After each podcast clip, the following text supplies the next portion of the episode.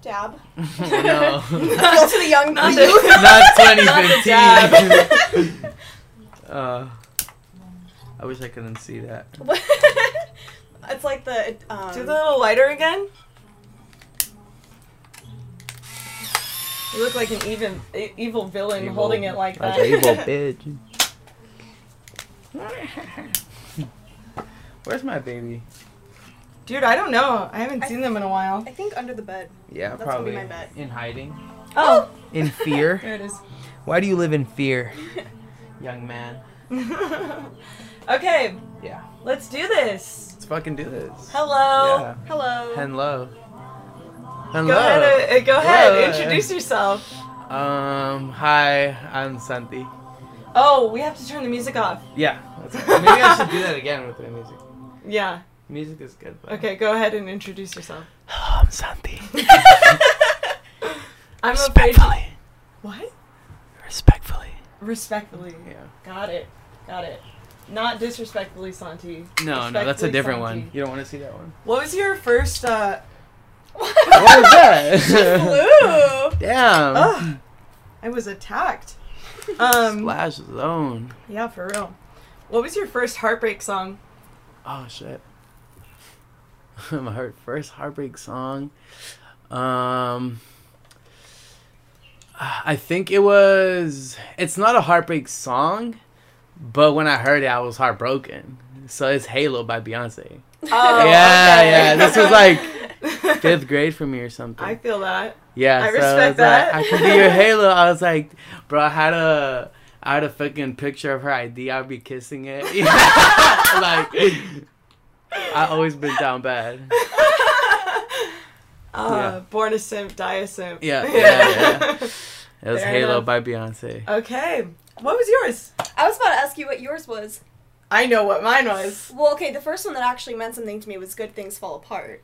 I've never heard it. Oh, wow. Never heard it. You were heartbroken so old in life. Right? Yeah. Fuck you for that. I can't relate. My first heartbreak song was... Forever and Always by Taylor Swift. Oh, wow. That was a good one. Yeah. That was a good one. That was a banger, and I remember, like, vividly sobbing to it, yeah. Yeah, intensely sobbing. Intensely, yeah. And the piano version? Like, are you fucking kidding me? Taylor. The piano version. I like how you're using a candle as an ashtray. Yeah. It's all in the ashtray at some point.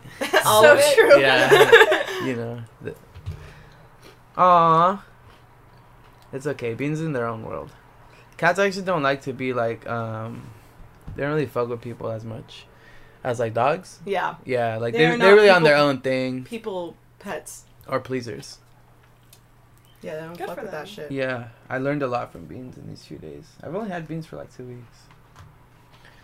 Do you have a favorite memory with Beans so far? Yeah, like when I found Beans.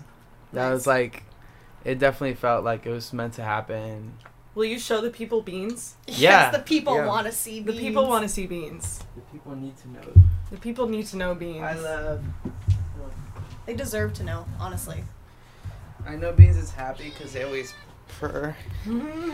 When we sleep together, Beans purrs a lot. Stop nagging. Look. Hi, everybody. Hi, I'm Beans. I'm your favorite cat ever. Beans is like, please stop. Yeah. Doesn't like to be held. I only do it when it's necessary, so they have that association in their head. Okay, I have another question. Yeah. I asked Morgan this question when we first did our. Did you listen to our? Well, this is not the question. Did you listen to our? Did you listen to the first episode? No, I have not. Wow, fake fan. Fake fan. Vegas. It's actually over. We'll take the mic stand this time. Unpack and get out. Is there a skill that you don't currently have that you think you'd be really good at if you tried it? Huh. Yes. Like, I actually can't afford the software to make music. Okay. So how I make music is like, I use my resources. Uh-huh. So I talk to my friends who are good musicians, and I invite them over, and we'll have like small like little sessions. Like, they've left their guitars here for me to use, and I'm learning because of them. Like, so I can't afford this shit. Yeah. This piano over here, I'm learning because of them. Like, I'm picking up the skills, but I know, like, once I get to that point, it'll be something, like, worthwhile. Because, like, I don't ever learn anything, like, traditionally. Yeah. Like, I actually go out of my way to not learn, which sounds so dumb and, like, backwards, but to me there's, like, more reward in, like, experimenting with something and, like, figuring out, like, what is this thing teaching me? You know, like, that's a lot of, like, how painting is. Like, I never really learned how to paint. I kind of just, like, push it together, and over time it just teaches you shit. Damn. Yeah, so, oh, shit. Got a little more in there. Just the little lick. The ASMR. Yeah. Little cat sound. Yeah. It's I'm so happy cute. Beans can climb now. That has to be, like, my new favorite ability that Beans unlocked. If you think that Beans could have a superpower, what superpower do you think Beans would have? Probably being, like, the thickest hoe. What would your, like, superhero team name be? Oh, God. Probably, like, your mama. Straight to the point, you know. Straight to the point. It has, like, the element of satire, but it's, like, we're actually saving people. Yeah. There you go. Speaking of straight to the point, let's get to it. Yeah, let's do it. You're a multi-hyphenate. You're doing everything all the time, and I love that. Yeah. How do you define yourself? I don't. Straight up, I don't. Like, all I know is that I'm here. Okay. Yeah, it's a very straightforward. I feel like a lot of my answers are probably going to be a little straightforward. But there's more to it, because I think I came from a place of, like, always identifying myself. You know, growing up, I grew up with the label of undocumented, right? So that was, like, something that was kind of, like, put on me since I was a kid. And part of, like, extracting myself from these labels has been about, like, decolonizing, you know, myself, my body, like, my perspective, you know. That's why, like, part of decolonizing is, like, unlearning my religious state, you know, which came from colonization, right? So I unlearned it. Now I'm at the point where I'm like, I just know that I'm here. That's, like, the only fact I ever know. Yeah. So true, bestie. Yeah. So true, bestie. You're making points already. Yeah. That, you know. Straight to the point. Yeah. Straight to the point. I love it. I'm going to try to not look at this too much after this, but I will continue to read. I love that. Do you have the one of Beans yet? Yeah, do you want to see it? I would love to see it. Are you fucking kidding me? Pick a question. Oh, my God. Yeah. Go crazy. Why do you do each art form? So you do painting, you do music, photography, and film. Like, what draws you to those? Oh, my God, you can just see their little eyes. Sorry. Now you get it. Oh! I love that it's black, too. Yeah. It looks so cool, actually. You can tell. Oh, that's so cool. Sick. Okay. I love those. Yeah. Sorry, go on. Yeah. So why do you do each art form? You do painting, you do music, photography, and film. Like, what draws you to that? I do the art forms because it's what is most accessible for me. Like, ideally, I would just do it indefinitely.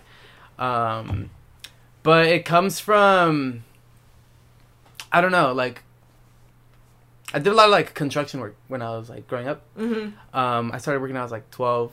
I would do, like, floor installations with my dad. Yeah. And that was a lot of hard labor. But what I, like, was always fascinated about was how people did it. You know, it wasn't about, like, the wood floor. It was about how they did it. You know, like, the fact that they're making jokes all day. You know, I would always get roasted at work. I always get roasted at work. And, yeah, like, at some point, I understand that it's not, like, the art that makes you an artist. You know, it's, like, the way that you are. You know? So, like, these people, they taught me that early on because, like, I feel like they lived, like, difficult lives. But the way that they carried themselves and at work and the kind of jokes that they made, which are sometimes, like, homophobic, sexist. I don't fuck with that. I don't fuck with y'all still. But, Disclaimer. That's not to say it doesn't happen, you know, but, like, I feel like at the end of the day, how you carry yourself is what makes you an artist, right? And so, like, that's why it's important for me, like, as a premise in my head, to know that everything I do is art, not just the art that I do, right? Yeah. So, like, that comes to, like, I personally feel like everything that I say is, like, a poem. Like, everything that comes out of me has to have intention and meaning and purpose. And if it doesn't, then I feel like it's reverberation in my head. You know, like, it's a pattern of a thought. And I don't like to be caught up in patterns like that. Like, I take my step back. I'll be like, wait, what did I think or say?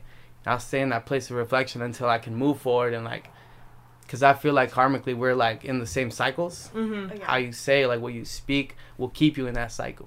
Yeah. You know? So that's why it's part of, I guess, being an artist that explores all art forms is about constantly breaking that cycle through non-judgment too, right? So, like, initially I actually had a big ass fear of painting, like, and no, I dead ass, like, I remember telling a lot of people, like, I just couldn't do it because it felt so, like, permanent, you know? I felt like anything that I put on canvas, like, was, like, indefinite, and that was really scary because I was like, dang, like, that's a lot of pressure, you know? But I was okay with writing because, like, with writing, you know, you could erase or, like, hit that backspace a few times and you don't have to know what you wrote. But non-judgment, like, as a practice, came into allowing myself different art forms, you know? And, like, when exploring those art forms, knowing that, like, no matter how permanent it might feel, in a way, it's, if you keep doing it, if you're consistent about it, then it's really just, like, a marker of where you're at, you know? The more you do it, at some point you look back and you're like, oh, shit, like, that's where I started. But if you don't start, you don't have a reference point. Yeah. Right? But that's why I try a lot of art. Yeah. Sick. Yeah. Sick. Jinx. So when did this, like, exploration start for you, then? Damn. When did it start? I don't know. I feel like it's just been who I am. Like, just, like, always? Just as a kid, yeah. Like, yeah, I'm looking back now. Like, my mom, she would give me a lot of Legos as a kid. Like, a lot. And she gets scared, too, like, to this day. Because the other day I showed up at the house with the tattoo, you know. And, like, that wasn't cool for them. But, I mean, that's why I did it also. Yeah. But, like, she got scared because she's like, damn, like, maybe I gave you too much freedom as a little kid, you know, too many choices to like, decide or, like, make decisions on. So she was a little afraid, you know, but I'm like, nah, I don't give a fuck. Like, I feel like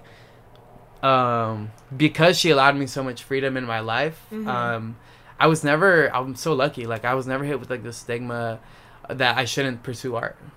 You know, that was a stigma growing. Like, my uncles would tell me, like, oh, like, do this, like, math industry, or, you know, do, like, doctor stuff and lawyer shit, you know. And, like, I had other pursuits growing up. Like, I was going to study education. Like, that was one route that I was going to take. At some point, I wanted to be a firefighter. Like, that was an idea that I had. What else? I mean, I worked a bunch of other jobs, but ultimately, like, I think from early on, like, even just when I would play video games a lot as a kid. Like, I loved video games that gave you the ability to, like, create your own shit. So, like, Tony Hawk's Underground 2, that game is fire as fuck. I like how that was the game that came to your mind. Yeah, no, yeah. It, like, there's that one. WWE SmackDown versus Raw. Like, I'm very specific about this shit because, you know, like, those games, like, let you... well, in Tony Hawk, you could, like, make your own maps, right? So me and my brother, we would just spend our time making maps, like, in the games. And then in, like, SmackDown versus Raw, you can make your own characters. So that was cool. Like, we would make, like, Spider-Man and Venom, you know, and, like, these wrestling games. And it was fun, like, Hulk, and we'd have them all fight. So that's one thing I really like about video games, like, growing up early on. I feel like they were part of, like, that exploration in a way, you know? Yeah, I don't know, like, I was supported from a young age to, like, let myself be creative. Yeah. And although, like, my mom fears it, you know, although she fears it, it's, like, actually something I'm really grateful for because it let me to be in this day and age where now it's not just exploring, like, ideas in art, but exploring, like, perspectives, you know, and, like, coming at it from, like, non-judgment. Yeah. Yeah. Can we see the tattoo? Is that... Yeah, it's, like, a chest tattoo, it'll be like, you'll have to, like, do one of those weird zoom-ins. But nice. It's, So it's like a bunny jumping over a river with crocodiles trying to attack it. Yeah. And then there's the moon like on the top. I was looking kind of at like, it from the wrong angle. Yeah. Like it's waves, some lines, some dash. But, I see it now. Yeah. Yeah. So it was my first tattoo. I decided to get that because I was like really into like this painting that I saw. Mm-hmm. It felt like kind of random, like all the stuff going on. Mm-hmm. But I like the scenario because it's like it's like a predicament. You don't know where it's coming from. You don't know where it's going to. Yeah. But all I know is that like it's also like a near impossible situation. You know that a human could like see. You know like a rabbit jumping over a lake. Where does the lake begin and end? But that's the point. Like because it feels like that's the kind of like level of creativity that art could take you to. Ooh. You know, mm-hmm. like it could just make up whatever world, and it's just like people will look and be like, they understand the pieces that go together, maybe not how, but that's the purpose, you know? Yeah. And did you like have a thought behind the tattoo? Like, did you say this is what I want, or were you just kind of like, did you draw beforehand? Like, how was that process? No, it's based off a painting. Oh yeah. Yeah. It's I don't remember the name of the painting, but it's about this artist who does like just environmental art. But their art looks like this, and it's very like muddy and like a lot of dark greens, you know. But it highlights a lot of like the biosphere, you know, and like animal spaces. Sick. Yeah, it's cool. I like it. What were you gonna say?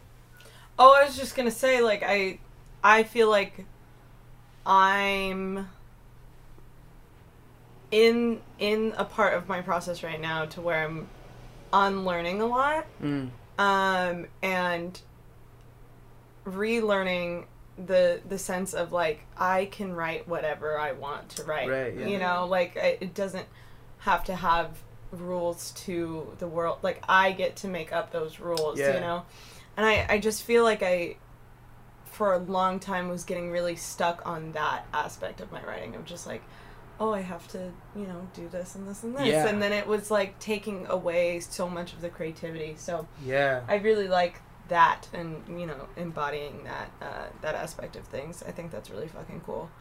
I know what I want to ask. Yeah. I want to know about your music for a lot of reasons, but I want to hear a little bit more about it because I have gotten to listen to your music, and I loved it. Like that first song that you showed me, I forget which one it was. Yeah. But I loved it. Like I remember sitting there on the couch and like I was like near in tears listening to your music. Wow. Yeah. It was fucking great, and I'm just so excited for it to be available to people. Yeah. And it's months later. That was in January. Yeah, I think. Everyone. And I'm just like, I want to fucking listen to the song, and you're holding it from me. Yeah. So tell us more. Yeah, I actually had a really good moment a few weeks ago. I was out, and I was out with some friends, and we were driving to a spot, and like, I didn't know that my friend had shared that same song with her friends. And they told me, like, in this car right there, like, oh, we had, like, a smoke session and heard your music. And I was like, what? Like, I just sent it to you first off, you know? Like, why are you sharing my shit like that? But also, I was like, cool, you know? Like, low-key, I was like, damn, that's hard as fuck. You know, like, so, I put on my song, and they know every lyric. And I was like, no fucking way. Like, it was a feeling that was, like, I haven't experienced that, you know? And so, to experience it, I was like, dang, like, this is like, it just feels right to me, you know. Yeah. To do music, I feel like I'm not putting it out for a while still. Yeah, so it's still. Well, then you have to send it to me. Yeah, I'll send it. I will gladly send it. Okay, I have FOMO. No, I'll send it for sure. But I think like all my other artwork, I don't reveal it until it's ready. You know, and that readiness does not come with, I don't give a fuck like what other people think or like when they think it's ready. I don't go asking for second opinions on my music or on any of my art. Like I just put it out when I feel like I'm satisfied with it. Like that's been my own rule, you know. I think as an artist, like when I create things, like am I happy with what's going on, you know? Like is this, and part of it is like I'm putting myself into like my stuff, right? And I want to know that a future version of me is going to be like looking back and think like, yeah, this was great still, you know? Yeah. And like, I think just having that, in a way, like mental, like checkpoint, you know, mm-hmm. It feels good. It feels like, oh, like that's cool. So like with the music aspect, like, I'm taking a lot of my time, on like first mastering the songs. Yeah. Right. So I met Sebastian. So shout out to Sebastian. He's cool as fuck. He did music for like Drakeo the Ruler, which is like a big like artist who unfortunately passed. But there's a few artists, producers that I started working with, and on the barter system, right? So like I didn't have money, but I was like, I'll take your photo or maybe some video if you help me with a song. Like just send me a song that I like. And so I did maybe like 6 or 7 songs before any of the ones on my tape, and I was in studios and I was like really trying to do my best. But the more that I did it, the more I realized how important it was for me to actually have a hand in that editing process and creation and not depend on somebody else's like own experience. Yeah. And it's not out of like lack of experience or on their end or anything. If anything, I have the most like lack of experience, but it was more like I had a certain perspective that I wanted to carry out, and I knew what to do, but you know, they were in their own like way of creating things respectfully. And so all those songs I just scrapped, which was kind of scary because sometimes I had paid for like studio time when I didn't have shit. You know, I didn't have money. I had to like save up a lot of money, and it was just all I had, and you know, that's what it was. And so scrapping those songs was more of a practice of like letting go. Yeah. You know, more of like being like, well, you know, I know what I want to put out. Yeah. So I'm going to just follow that, and hopefully it turns out the way that I want. Yeah. And so I started dedicating an hour every day to like learning software because I was like, I have to do it. And then I bought that microphone. And just like it's okay. It's okay. But I bought that microphone, and long story short, I was way more content with what I was able to get out because it grew into the vision that I had already had imagined. Yeah. And then also I'm very particular about like visuals. I mean, I feel like I live in the visual space, you know. So a large part of aside from mastering my music is creating like the visuals that I feel like most accurately represent how I want to represent myself as an artist. And to me, that holds a lot of intention, you know, and like weight into my future self. And so in that relationship, like I want to make sure that what I put out, I'm like as fully satisfied with, and like know that everything I create has like multiple meanings to it, but also like they have very personal meanings towards me. Cool. So that's why I'm not going to put shit out until I'm ready. Well, we all look forward to it. I do, at least. I don't know. I would say so. Yes, I'm really excited. You. So. Thank you. These are fucking delicious, by the way. Yeah, they're good, right? Yeah. I can only have so much every day, otherwise I'll finish the whole thing. Yeah. And cookies, too. I'm really big on cookies. What kind? A lot. No, a lot, yeah. Like, but right now I've been big on iced oatmeal cookies. Oh, yeah. Sick. Dude, they really love those. You know those maple cookies? Oh, they fucking stopped selling those at my favorite store. I'll never know what they are then, huh? Oh, maybe I can order them online. I was about to say, I don't think they discontinued them. I think they just at the store, yeah. Selling them at the store, yeah. Fuck you, Aldi's. And for today too, because I was like, I saw a life hack on TikTok. Where have you been to Aldi's before? Yeah. Okay, so you know you put a quarter into the shopping cart, and then you could get your shopping cart. It's like almost slavery for those shopping carts. This sucks. And so anyway, this TikTok like showed me this cool life hack where you just put your key into it and it works, right? And so I was like geeking about it while we were at Aldi's, going around, right? And then, like, we're putting our stuff in the cashier, like, little spot, and then she's checking it out.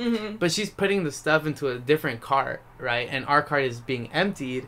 And so Jorge did his transaction first, but she put my stuff in his stuff. And so he took the cart, and she's like, oh, let me have that one that you have. And I was like, fuck, like... I was like, because you can't take out the key and you put them until you put them back with the other carts. Oh. Yeah. And so I was like...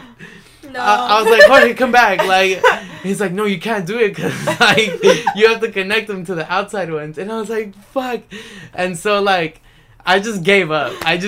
And I looked at her and I was like, I have my key in this like car, and like everybody in line was looking, and I was like, ah, like fuck you Aldi's for having that stupid rule. You know what? I bet you they see a lot of that because of the TikTok thing. I hope so. I hope. It's like last summer I worked at a crystal store, and when Carnelian blew up, sold out so fast, like within a day. Like, I'm not even kidding. And then every single day we had like 7 people come in like ask if we had Carnelian. So TikTok's too powerful. It's too powerful. It'll fucking ruin your business. Do you also have a strong opinion on Fig Newtons? Because I know Rach and I do not agree. I love Fig Newtons. Hell fucking yeah. Fuck yeah! Fig Newton. Dude, they're so good. Did you know that their figs are fertilized by wasps? No. I don't know if anyone knows this fact. I do. I hear it every day, huh? Yeah, it's fucking Morgan. Yeah. They go inside. Get a tatted. Fig life. Yeah, yeah. That'd be cool. Sorry, we're being too loud. Yeah, that's fine. Yeah. I'm sorry for your mic. Too happy. Is this like the sensitivity? Yeah.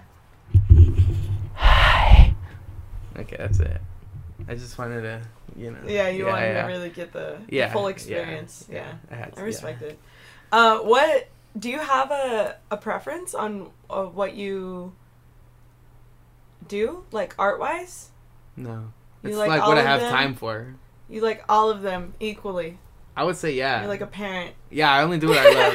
Okay. I don't do art that I don't love. Yeah. So everything that I do, like I have in my head at least 2 paintings that I really want to work on, like 3 or 4 songs that I've been meaning to like, you know, master and get to. Yeah. I've had in the back of my head like clothes for a little bit, like, you know, doing shit with clothes. Yeah, so that would be cool, but that's more of a long term process because I gotta be in touch with more people who actually do clothes and like learn from them and stuff. What do you want to do? Like make clothes or like design them or? Yeah, but not to sell. Just for myself. Yeah. Dude, I really, we met this guy on a set, and he's fucking cool, and he paints his clothes. Like, he does, material painting. Yeah.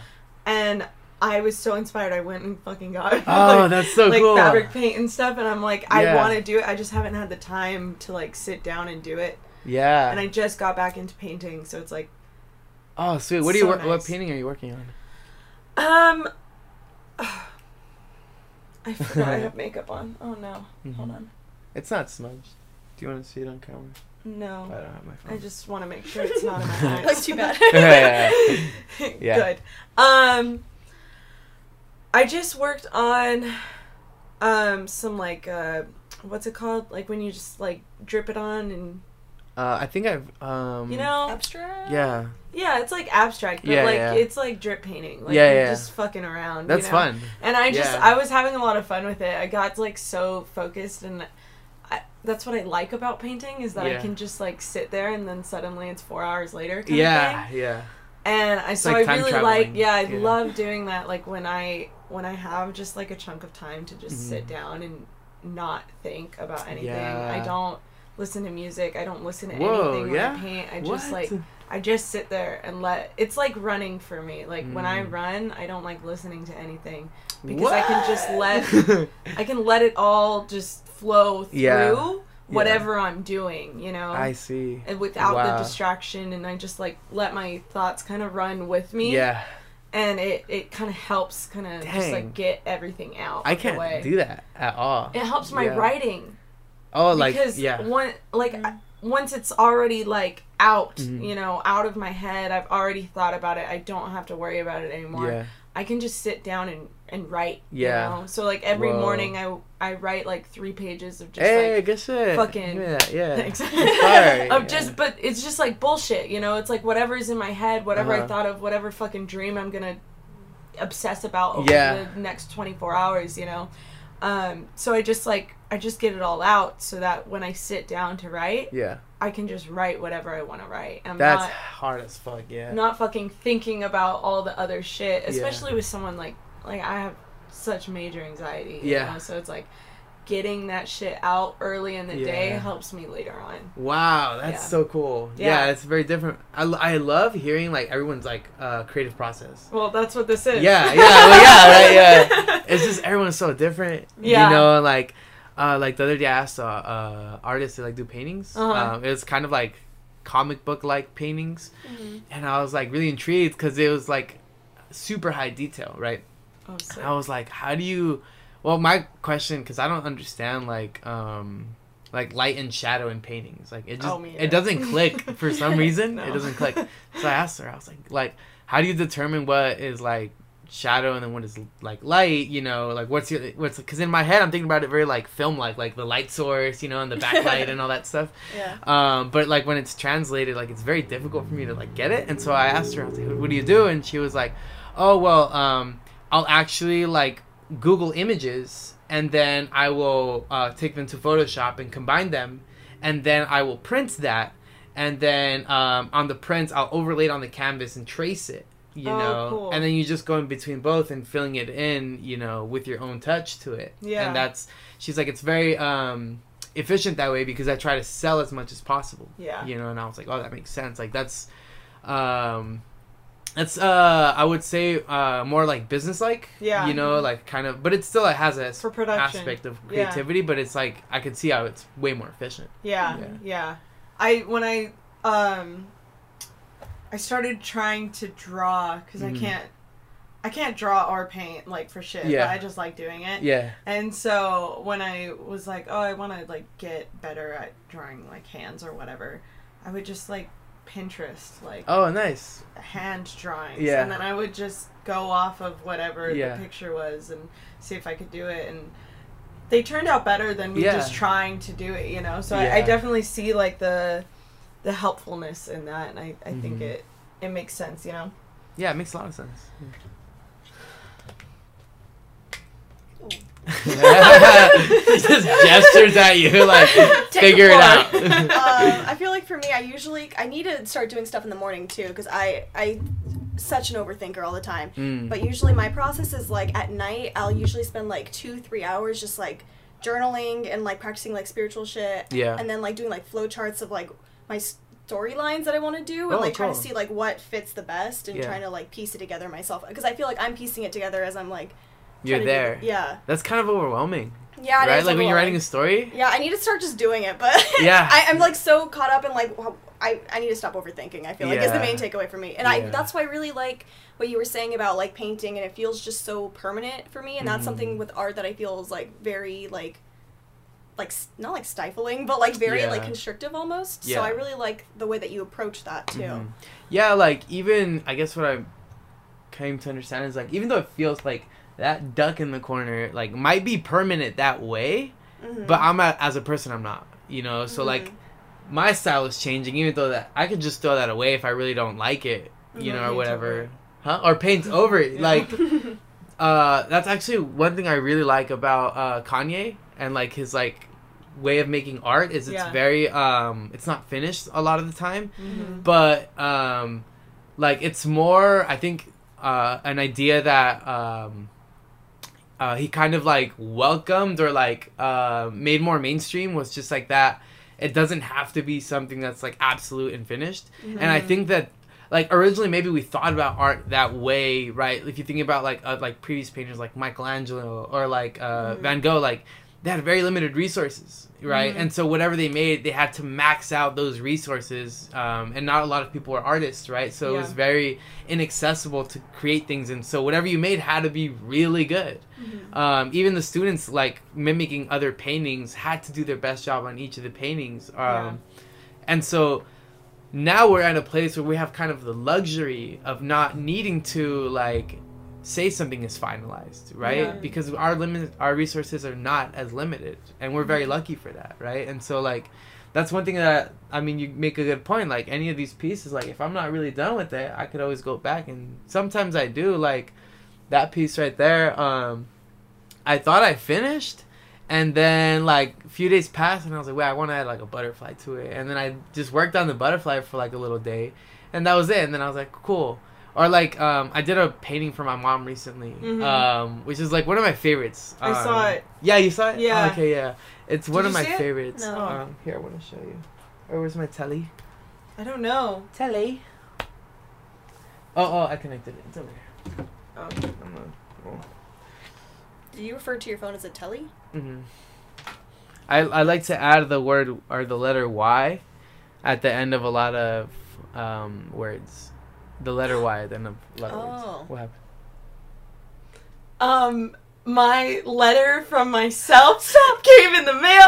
Oh, shit. I'm so excited. So my senior year teacher, like from high school, one of my senior year teachers from high school had us write a letter to ourselves the last week of high school. Yeah. And so, like, you know, and he said that he would mail them. Dang.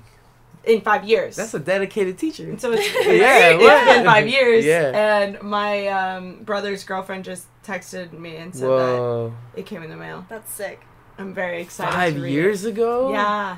Do you kind of remember what you wrote or not at all? No, I have no idea. Oh, I don't know what I wrote. I know I wrote in it, and then my best friend at the time and her brother also wrote in it. So, and I didn't read what they had said, so I've been waiting for 5 years to see. Dude, that's fucking crazy. I'm excited. That's so cool. I feel like it's like a little, like, a Christmas in the middle of the year. Yeah, yeah. No, exactly.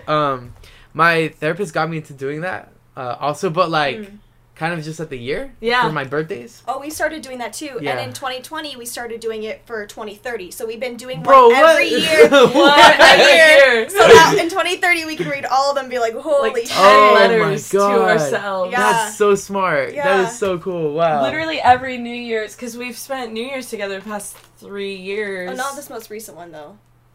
Yeah, we did. I don't think so. Cause we didn't. Whole, thing was going on. Yeah. Nothing between us. We were fine. But we've been writing letters the past 3 years or whatever. So we've been together though, like except for this year. Mm-hmm. And so we were. I don't know. Morgan came up with it. It was some like that's a great idea. She was like, "Let's do it." And I was like, "Okay, let's do it every year for the next 10 years." And she was like, "Fuck yeah." So we've been doing that. Yeah. Wow, that's hard. 10 years? That's crazy. That's dedication. Yeah, we get a hiding spot for that. Yeah. So have you already gotten any of your letters back? Or? Yeah, I have one right here. Let me grab it. This is like a really cool...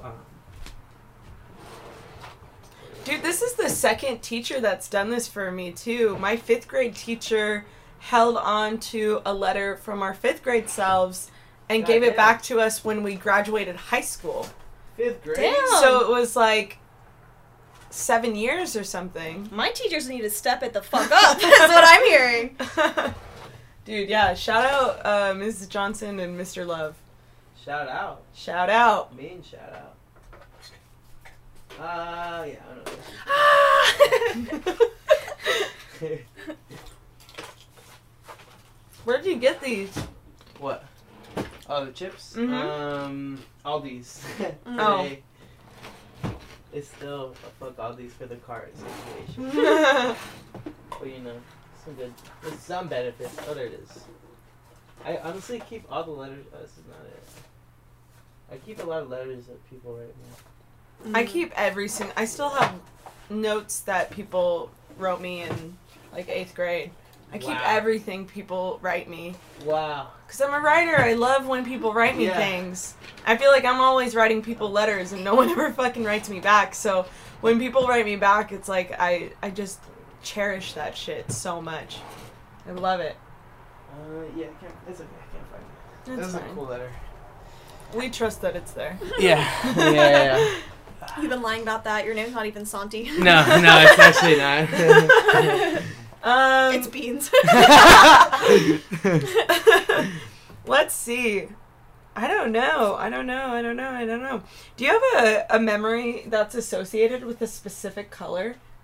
Ooh, green. Yeah, what? Okay. Green's my favorite color. Okay. What's the memory? I was in, I think, 3rd grade. And I don't have a lot of memories from that part of my life. Because, what was it? I think in like 1st or 2nd grade I broke my head and like I lost a lot of memories. It was weird. Shit. Yeah, But in third grade, like, one thing I remember very clearly is we were like, I would do like an after school program, mm-hmm. and at one of the programs, like, they had asked us like what everyone's favorite color was, and everyone was like saying color, and I didn't have one. I was like, fuck, dude, like, next, you know, I was stressing out, like, shit was not cool.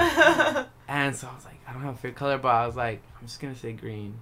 And so, like, you know, it was my turn, and I was like, yeah, like, green's my favorite color. And everyone's like, oh, cool, you know, yeah, like, that's really cool. And so, like, they kept going on or whatever. And, like, but the truth was I actually hated the color green. Like, I actually fucking hated that color. And, like, I didn't know why I said it. You know, like, I actually, dog shit color. And so, but as, like, time went on, like, my mom, she thought it was green too, because she heard through the, like, instructor, right? So she got me like a green sweater, right? And, like, I would start wearing it because it was like checkered and I was a little emo. Hell yeah. And so, yeah, I had like a cool green sweater, and, like, it just became the color that, like, a lot of people associated me with. Mm-hmm.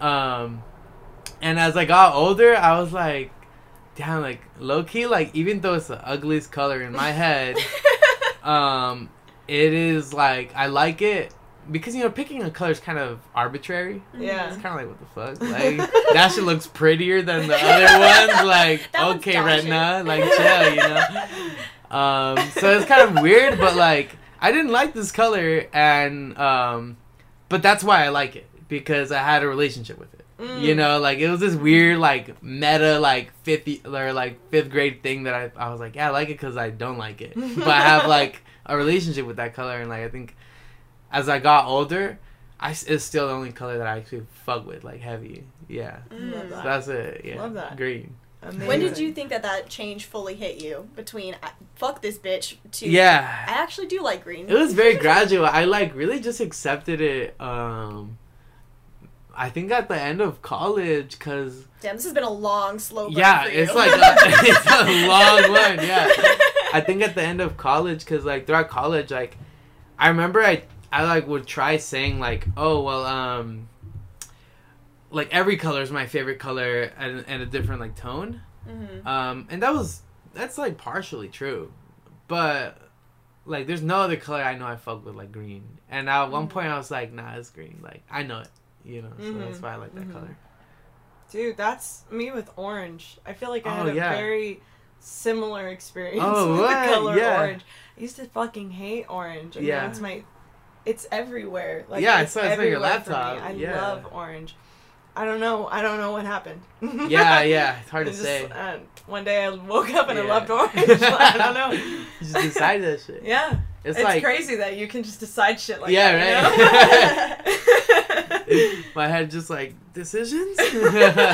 Stop. Like, autonomy over my life? What? Stop. It's crazy. What's your favorite color?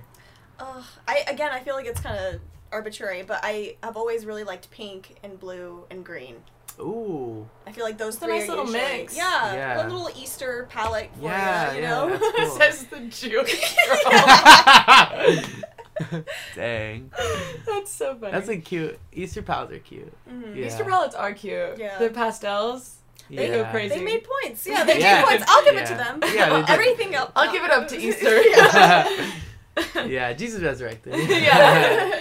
More importantly, but color palette. Importantly, he did it in pastels. Yeah, hopefully. Cool. Let's see if I have any more fun questions. Yeah. Do you remember the first song that you remembered all the lyrics to? First song? Yeah. Yes, it's 6 Foot 7 Foot by Lil Wayne. That's the first song you remember. Yeah. It is. That's 6 foot 7. Excuse my charisma. Yeah. Vodka with the spitzer. Swagger down my pants. Call that shit charisma. Yeah, I don't get into the whole thing, you know, but if we're at, like, a karaoke, it's either that or Fergalicious. Oh, yeah. Respect. That was the first song, though. That I was just like, the lyrics are crazy. It's a whole, like, that's a Bible on its own. Mine is drastically different than the whole way. Yeah. I'm similar. I didn't break my head, but I don't fucking remember, like, anything from my childhood. Yeah. Like, at all. Like, before 10, basically. Yeah. I'm, like, screwed, you know?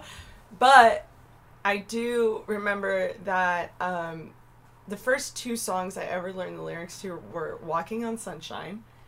And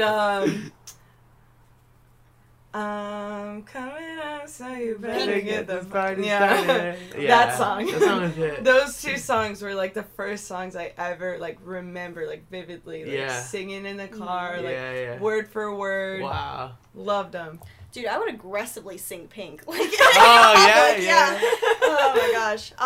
Those were the days. Those were the days. You know, like as a kid, I don't know if this is relatable or not, but like you'd always be like, I'm gonna go to the grocery store, maybe I'll get discovered, and you'd be like, I never had that thought. Never? I never had Rachel, that thought. Did you? No. Wow. Okay. Just, wow. Okay, you fucking Leo. You're generalizing everybody. Like, I assume that it was like a creative thing. I don't know. I assume it was more of a widespread experience. So I would be like, it's time to perform. I was very loud and obnoxious as a kid. Oh, that's cool. I think Say My Name is probably up there. I don't know if I could say the lyrics now, but I remember I had a karaoke machine, and that was one of the few songs that I had on there, so I was always busting that one out. Did you ever have a karaoke machine? No. Oh, thank God. Dude, I feel like we didn't have it, but for some reason we had it in our house for a while. Mm. Like, it wasn't ours. It just appeared. Yeah. I think it feels like it was there for a lot longer, but I know it was there for my 10th birthday party, because it was like a themed party, and it was like, oh, cool. I don't know, like pop stars or some shit. Yeah. You know, some 10-year-old shit, you know? And so we had the karaoke machine. And my go-to song, my first go-to karaoke song was, I'm forgetting all the names of songs right now, but the Kelly Clarkson song. Before He Cheats. No. Damn. American. Kelly Clarkson? Oh. Since you've been gone. Man. No, the I'll spread my wings and I'll learn how to fly. Breakaway? Yeah, Breakaway. That's a banger of a song. Yeah, it's a... I know it, but I don't know what it's called. I think it's Breakaway. I would say 97% sure it's Breakaway. Oh, God. Well, I'm fine with 97. Yeah. We'll say it's Breakaway. Yeah. Do you have any memorable birthday parties? Yes. Yeah, I was just gonna... I was thinking about one. You're our guest. God damn, yeah. When I was, like, I think turning 16 or 17, well into my teens. Okay. My mom thought it would be a great idea to get me, to make my party themed, right? And like, I didn't know how to say no. So she got all this stuff one day. She came home and she got me this off-brand Elmo to be like the theme for my party. Its name is Joyomon. Like, wait, hold on. Oh, she's gonna clown on me for this. Joyomon is... He looks like a cursed emoji. I'm so excited to see it. Yeah. Hopefully it's, like, still real. Still real? No, there's no images. It's too off-brand. Oh, my God. Yeah. I hope there's no pictures either. It's like a fever dream. Yeah, it didn't feel real. Like, to this day, I'm still made fun of for that party. Yeah, but now that I look back, it was kind of cool that she did that. Mm-hmm. You know, yeah. I don't know why. I was like, you know, well into my teens. Like, this is like what, like your senior year of high school. Yeah. You know, like it's just painful. But that was a cool one. I think most years I spent, a lot of my birthdays we did during posadas. I don't know if you know what that is. Mm-hmm. So posadas are like, I think 12 days before Christmas. They're like Christmas caroling. Mm-hmm. So like the 12 days before Christmas, you go to like somebody's house. Oh, right. You're like, Sagittarius. Yeah. Wait, what? Where did that come from?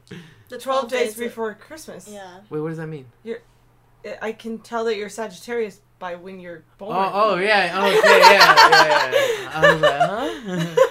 It's actually telepathy. It's crazy. I think it's telepathy. I don't know. Well, yeah. I also know your birthday, and we've spoken about... I know your big three. Yeah, that's true.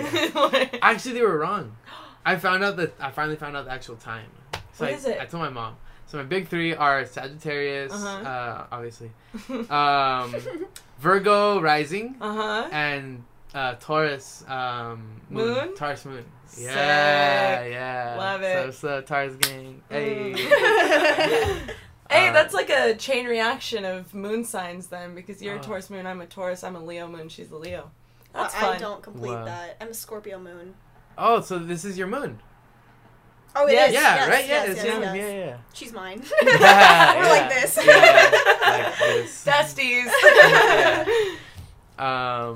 So, yeah, like, for a lot of these parties, basically what you do, like, in a posada, people will go to your house, and they'll bring a bunch of, like, Jesus costumes and... no, not Jesus. Like, what's the Jesus dad's name? Not God. Joseph? The other one. Yeah, Joseph. Yeah, so Joseph and Mary... Someone dressed up as the devil and an angel. Any wise men? Yeah, also the three wise men. And then... Any donkeys? No, no, thank God. No, that would be scary.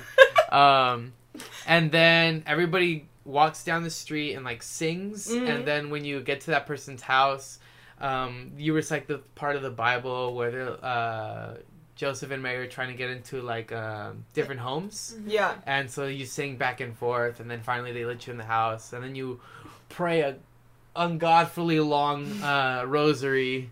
And, like, the only thing, like, keeps you at your fucking feet is just the fact that they're feeding you after, you know? So fuck you to the people who gave us like mid food. Like, that's it. Bro, to wait? As a kid to wait.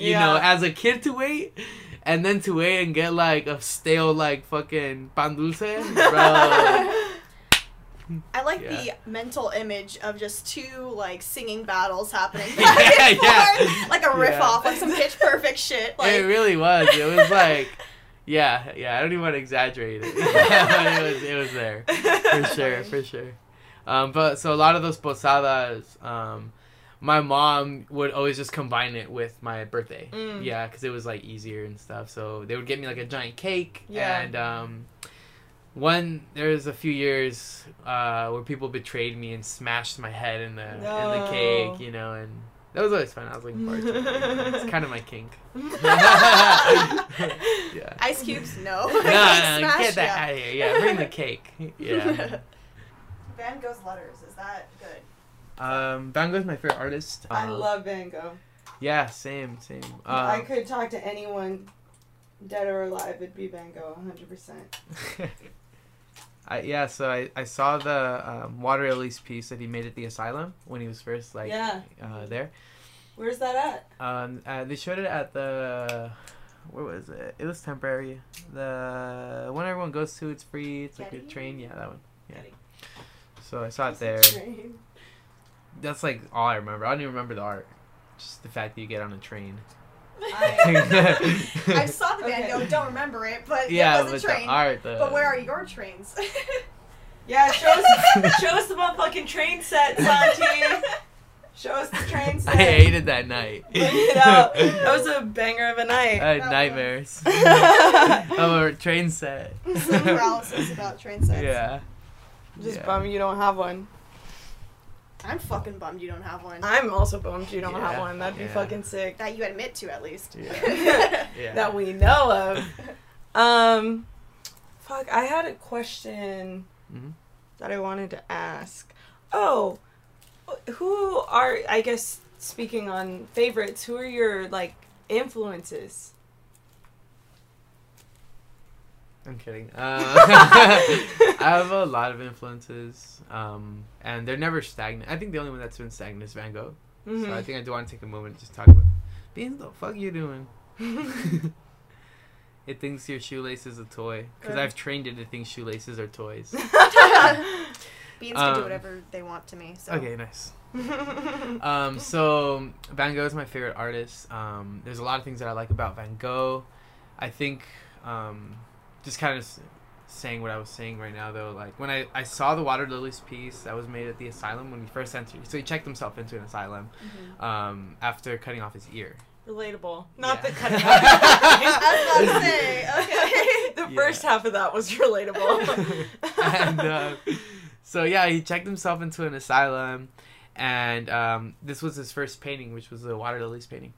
And there's a lot to Van Gogh, but I think more important, something that I think is fascinating, is so you know, like the long exposure on a camera, we take a long exposure image and like you swing a light through and it leaves a light trail because it's taking for a photo for like a minute, so it's just gathering light in. It works better at nighttime.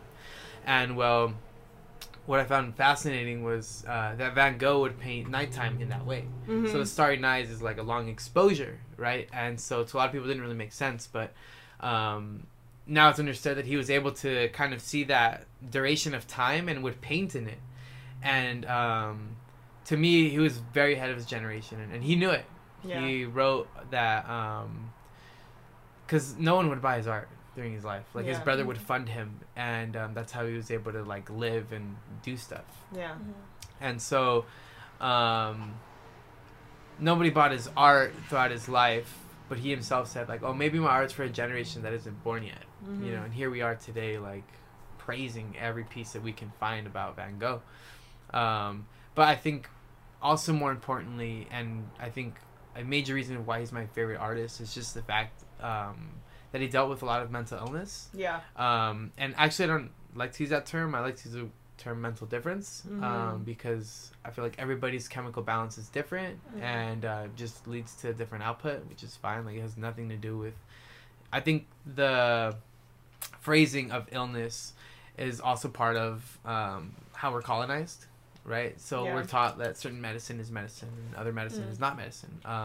It's something I actually debated in my philosophy classes, where they had said that curanderas, which there were some in my family, curandera is basically like a town healer kind of person, that curanderas, that the medicine wasn't real medicine, right? So they would say like, I forgot the whole premise of like the case scenario, but it was something along the lines like not everything you think is true is actually true, even though there might be some proof to it. And then they brought up that example like, oh well, like you might go to a doctor in Mexico, curandera, and like they might say like, oh, that this will heal you or whatever, this practice, like this there's practices out there like there's a lot of uses of eggs to determine like how much evil there's and things like that.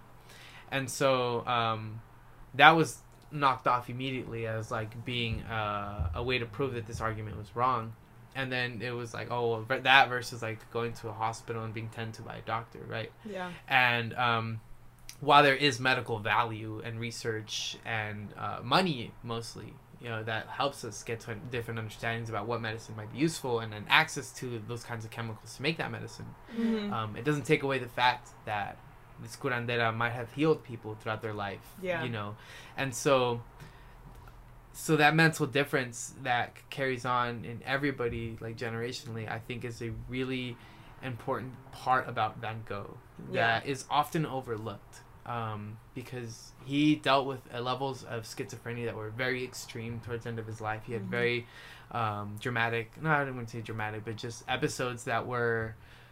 And still, like, if people would have similar episodes to this day, are just not, it's like the way that disability's treated, even the word disability. Yeah. And it pivots the problem on the person and not on the institution for not having resources to help that kind of person out, you know, and there's so many kinds of people, right? And so that lack of helping people from an institution standpoint, and then coining a term like disability where it puts that on the person, like it's the person's fault being born the way that they are. It others them. Yeah, exactly. Yeah. And to me, that's what makes him such an important artist. Yeah. It's the fact that he painted despite the brutal like bullying that he went through in his life, and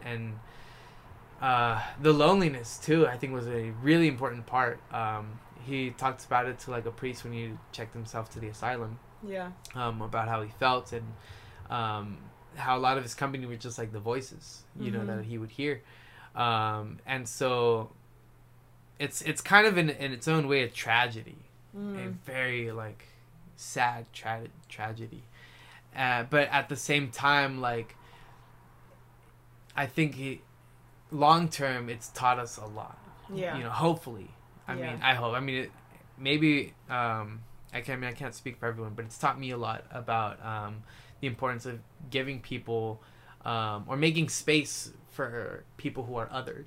Yeah. Right. And that's actually like the reason that I love him the most. Yeah. Versus, I mean, there's a lot of great artists in history, you know, but I think none that were as challenged in their life because of the way that they were born mm-hmm. and still trusted their own vision, mm-hmm. you know? Yeah. So for Sweet. I love it. I love you, Beans. Okay, close this out with anything you want to promote and tell people about, or just say. Yeah. Let me think about this. Anything you want to get the word out about, or anything like that, or just your favorite poem or whatever you want. It's the floor is yours. Damn, Beans is... that's a lot of pressure. Let me think about this. Silly boy.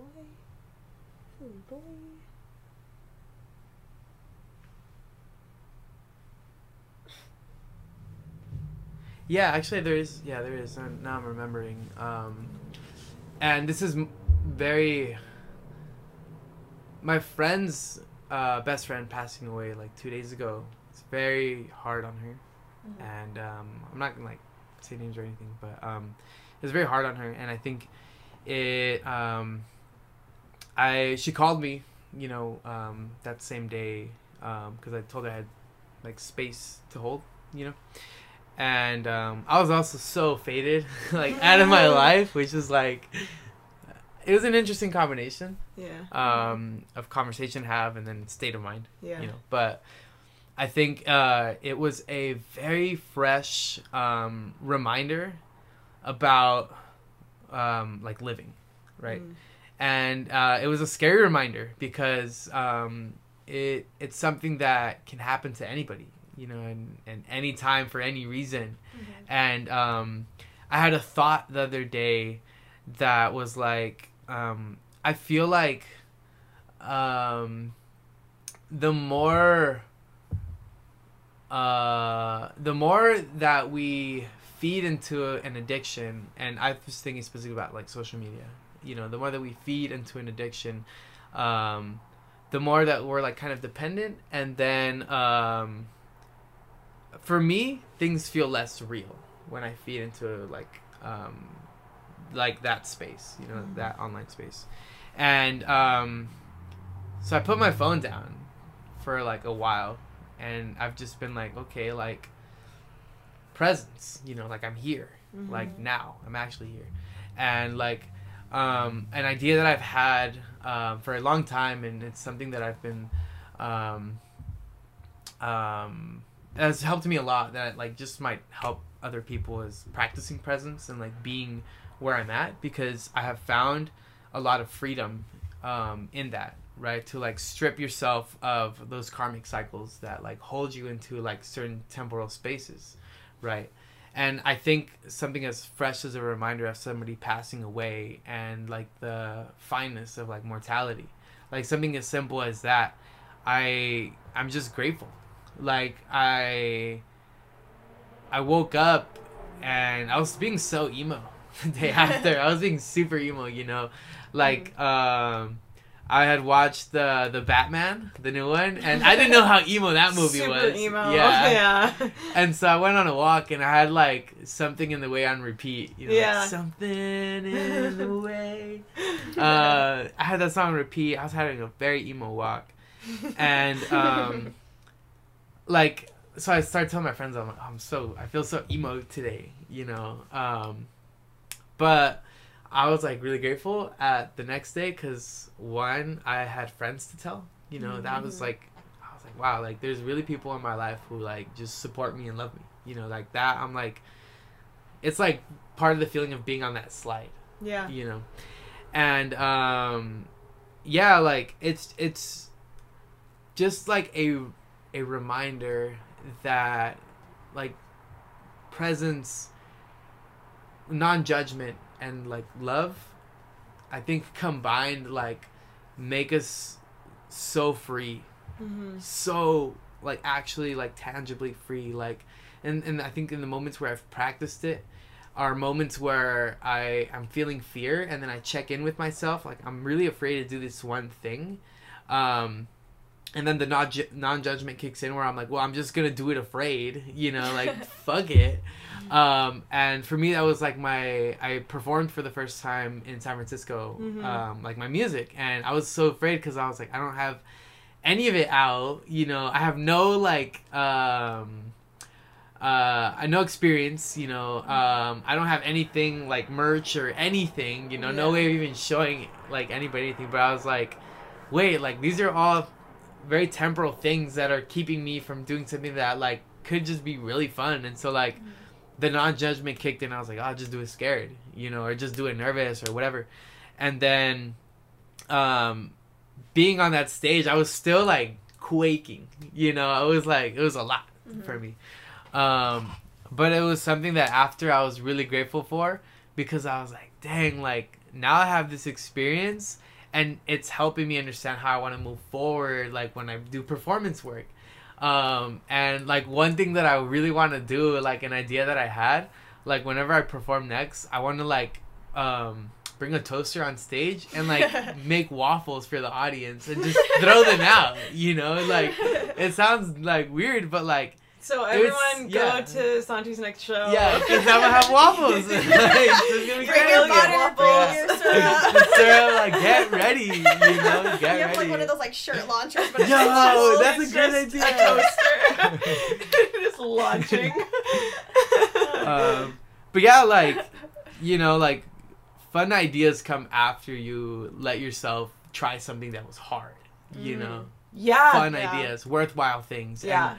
And part of that practice is also because I'm thinking about myself like in a previous state, like an older version of Santi, like this older version, like, well, one of them lived in a lot of fear, right?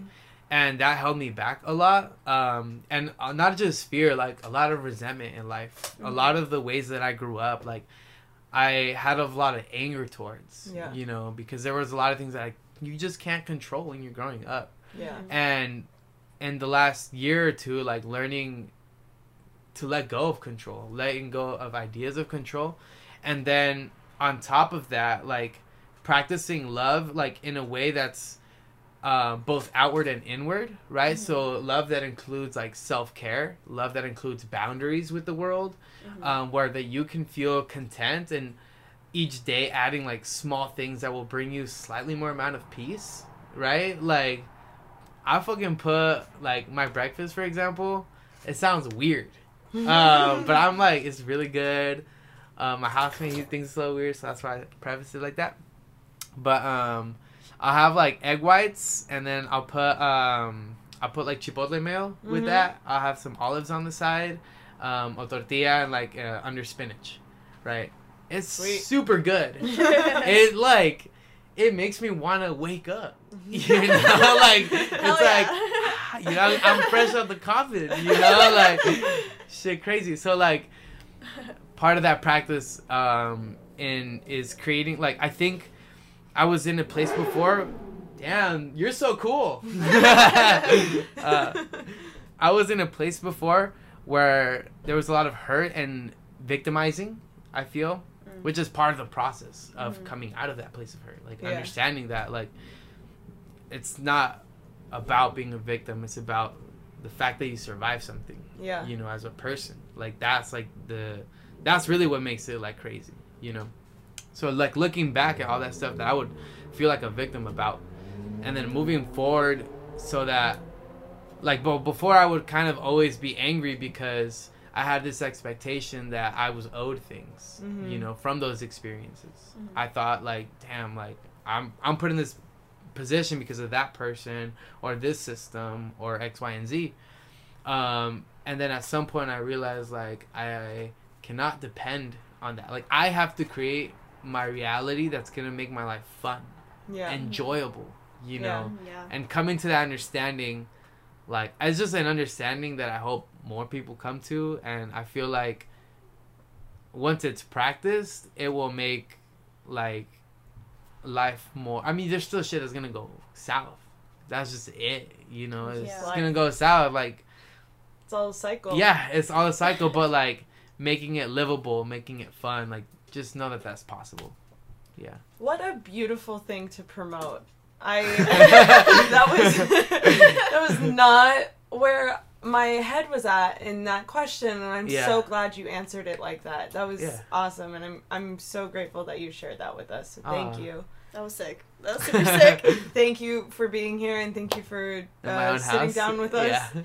Yeah. And thank you for taking the time to talk to us. Yeah, this was a lot of fun. I'm really excited to see like where y'all go next and what you do. Like, stop. No, like the people you interview. Like, this is a really good idea. Thank you. Hopefully you can come back and or I guess we can come back.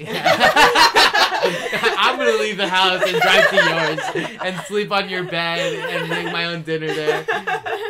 There's no food in the house, man. Oh, God. All right. Sorry about that. You gotta go to Aldi's out there. No. I'm done. All right. Bye. Bye. Toodaloo. Toodaloo. Toodles. Toodaloo.